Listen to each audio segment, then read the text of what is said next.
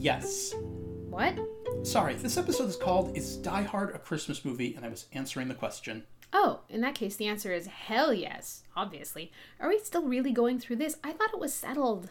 Apparently not. A survey conducted this year by Morning Consult and Hollywood Reporter found 62% of Americans don't consider it a Christmas movie. Wow, 62% of Americans are idiots. I'm choosing to believe most of these people either have never seen Die Hard or haven't seen it in a very long time. I hope so, because it is clearly a Christmas movie. The numbers suggest unfamiliarity could at least be part of the problem. The group most likely to get the question correct was 30 to 44 year olds. In other words, the generation who grew up with the movie on VHS and cable. But even then, the no's outnumber the yeses. A lot of them might be dismissing it based on the vague impression, but I think we need to acknowledge others just have a very different definition of what constitutes a Christmas movie.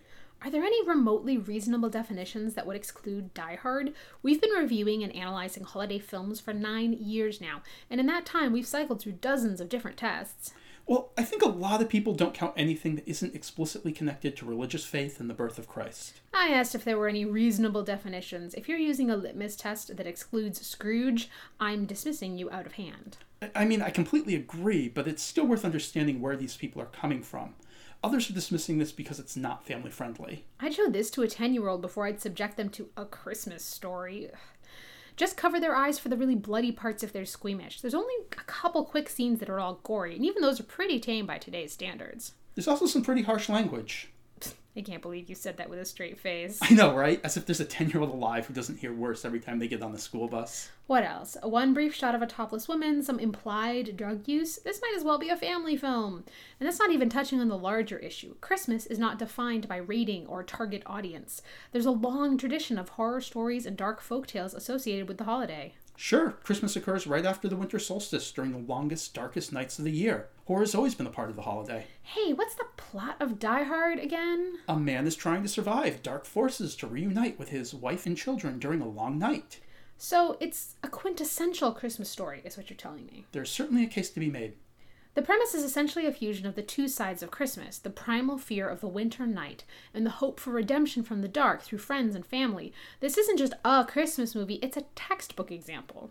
There's at least one other definition for holiday films I've seen used to exclude Die Hard, but you are not going to like it. It can't be worse than the other two. Well, some people fall back on subjective impressions. A movie's a Christmas movie because it elicits an emotional response that they associate with the holidays. It makes them feel warm and fuzzy, in other words. I told you you wouldn't like it. But that's so stupid. I have a little sympathy only because there's some precedent for this on the other side of the spectrum.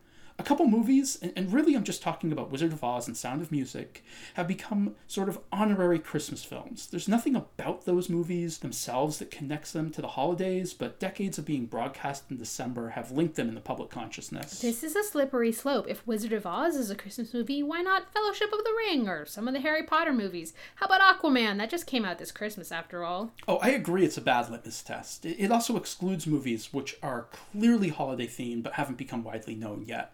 If no one's seen something, how could they associate it with Christmas? Ah, I think there's an argument to be made that cultural association might be necessary for something to be considered a Christmas classic, but that shouldn't have anything to do with whether or not it's a Christmas movie. No, we discovered a long time ago we're better off defining a Christmas movie by its setting. If 50% or more of a movie occurs on or around Christmas, we count it. We've got a handful of addendums to that for movies where classic Christmas songs originated or where Christmas is deeply significant to the plot despite taking up less time. But We also give movies a pass if they feature Santa, Rudolph, Frosty, Christmas elves, or other holiday figures, even if they're not set during Christmas. But honestly, if you want to dispute the claim that Rudolph and Frosty's Christmas in July is a Christmas movie, eh, go ahead. I'm willing to leave that as a matter of opinion. Unlike Die Hard, if you think Die Hard isn't a Christmas movie, you are just plain wrong. Yeah, that one's a fact.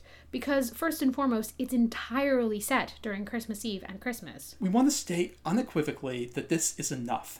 If even if there weren't thematic connections, tonal reasons, and holiday music permeating the film, its setting alone should be enough to settle the matter. But 62% of you apparently disagree. Some of you might think a movie can't be considered a Christmas movie if its date could be moved without changing the plot.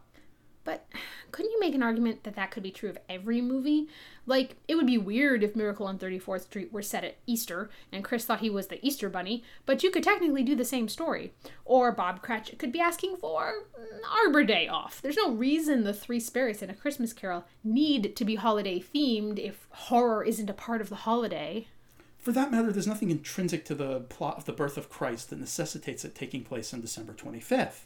For example, the version of the story appearing in the Bible is set in the fall. Right. They moved it to December for some reason. What was that again? They like the connection with the winter solstice, the whole returning light to turn back the longest night thing. The point is, if you try imposing qualifiers on stories that are set at Christmas, counting as Christmas media, your argument falls apart really fast. That said, Die Hard does pretty well under those conditions. The holiday setting is incorporated into the plot as well as the theme. The Christmas party is a key plot point, and we've already talked about possible solstice connections. But of course, there's more. Over time, we found the more interesting question is why a particular movie is set at Christmas. In the case of Die Hard, and most Christmas action movies for that matter, the primary answer is contrast. This was true for Three Days of the Condor, it's true for Lethal Weapon, and it's true for Die Hard. It's worth noting Die Hard uses this differently. Most Christmas action movies use the discrepancy between the holiday backdrop and the violent story to create a sense of unease. The makers of Die Hard actually wanted to tell a lighter story. The, Christmas elements are instead used to introduce a sense of joy, to borrow a term that's thrown around the commentary track. The contrast is still there, but the intent is different. The other movies I mentioned were embracing their noir roots, while Die Hard went in a different direction. What's really interesting is that it wasn't originally supposed to. The book Die Hard is based on was much darker, and it used the holidays to highlight the horrific elements rather than distract from them. The book isn't called Die Hard, it's called Nothing Lasts Forever. The title Die Hard was created by Shane Black and used on his script for what later became The Last Boy Scout, but the producer asked if he could slap it on the adaptation of Nothing Lasts Forever instead. Okay, I think you've thoroughly confused everyone. Not yet. Before settling on the title Nothing Lasts Forever, Roderick Thorp considered naming it Sky High. There, now everyone's confused. At any rate, Nothing Lasts Forever is the sequel to the novel The Detective, which was itself adapted into a movie in 1968, starring Frank Sinatra as Detective Joe Leland. It's not a bad movie. Some of it aged awkwardly, but overall it holds up. Thorp wrote Nothing Lasts Forever in 1979, and it's pretty clear he wanted it adapted into a movie, and that he probably assumed Sinatra would reprise his role. But by the time they were getting ready to make Die Hard, Sinatra was no longer interested, and the director had other ideas for the character and the tone. Because when I say the book was dark, I mean it was really dark. Leland doesn't stop the terrorist from killing the person he's trying to protect. He kind of devolves into a bloodthirsty monster, and the book ends with him getting shot and passing out on Christmas. We never even learn if he wakes up. So the novel was a bleak detective story, but it was still set during the holidays. Oh, it is aggressively set at Christmas. Thorp does not let you forget there are numerous references to the date, to the party, to lights and decorations, and to what the season is supposed to represent. It's not even subtle about exploiting the juxtaposition between the holiday and the senseless killing. So, despite major changes between the book and the movie, the Christmas setting was deeply significant to both versions. And while we're on the subject, let's talk about another movie that likely inspired Die Hard the 1961 Hammer film Cash on Demand. This stars Peter Cushing as a bank manager who's forced to assist in a robbery after a gang kidnaps his family.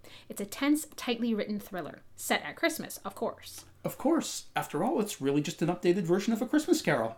The bank manager is a horrible husband and boss. He's heartless, cruel, and fixated on money, and the experience helps him see the error in his ways. Yeah, I honestly don't want to give too much away. I really like this movie. What's important to the topic we're looking at is that it's a version of A Christmas Carol, and Die Hard borrows freely from the script. We assume it could be coincidence. It would have to be a pretty big coincidence. A fairly iconic line from Die Hard is lifted almost verbatim from Cash on Demand.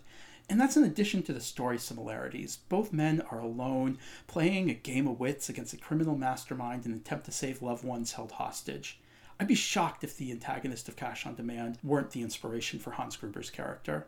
John McClane's arc is also a lot closer to that of the protagonist of Cash on Demand than it is to Joe Leland's.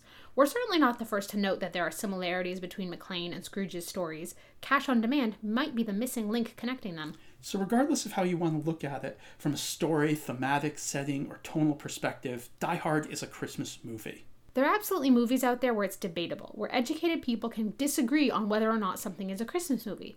But this, it's just not one of them. If you don't think Die Hard is a Christmas movie, you either haven't seen enough Christmas movies or you need to rewatch Die Hard. End of story. This episode of the Mainlining Christmas podcast was written, edited, scored, and masterminded by me, Erin Snyder. And me, Lindsay Stares. As always, visit us at mainliningchristmas.com for reviews of Christmas books, specials, movies, you name it. If any of you listening were part of the 62%, we really hope this episode has shown you the light of Christmas Day rising after the long, dark night. And we hope those of you who were already fans of this Christmas classic enjoyed our discussion. Oh, I almost forgot. Die Hard's great and all, but the best Christmas action movie of all time is First Blood. Die Hard's number two. Merry Christmas, everybody!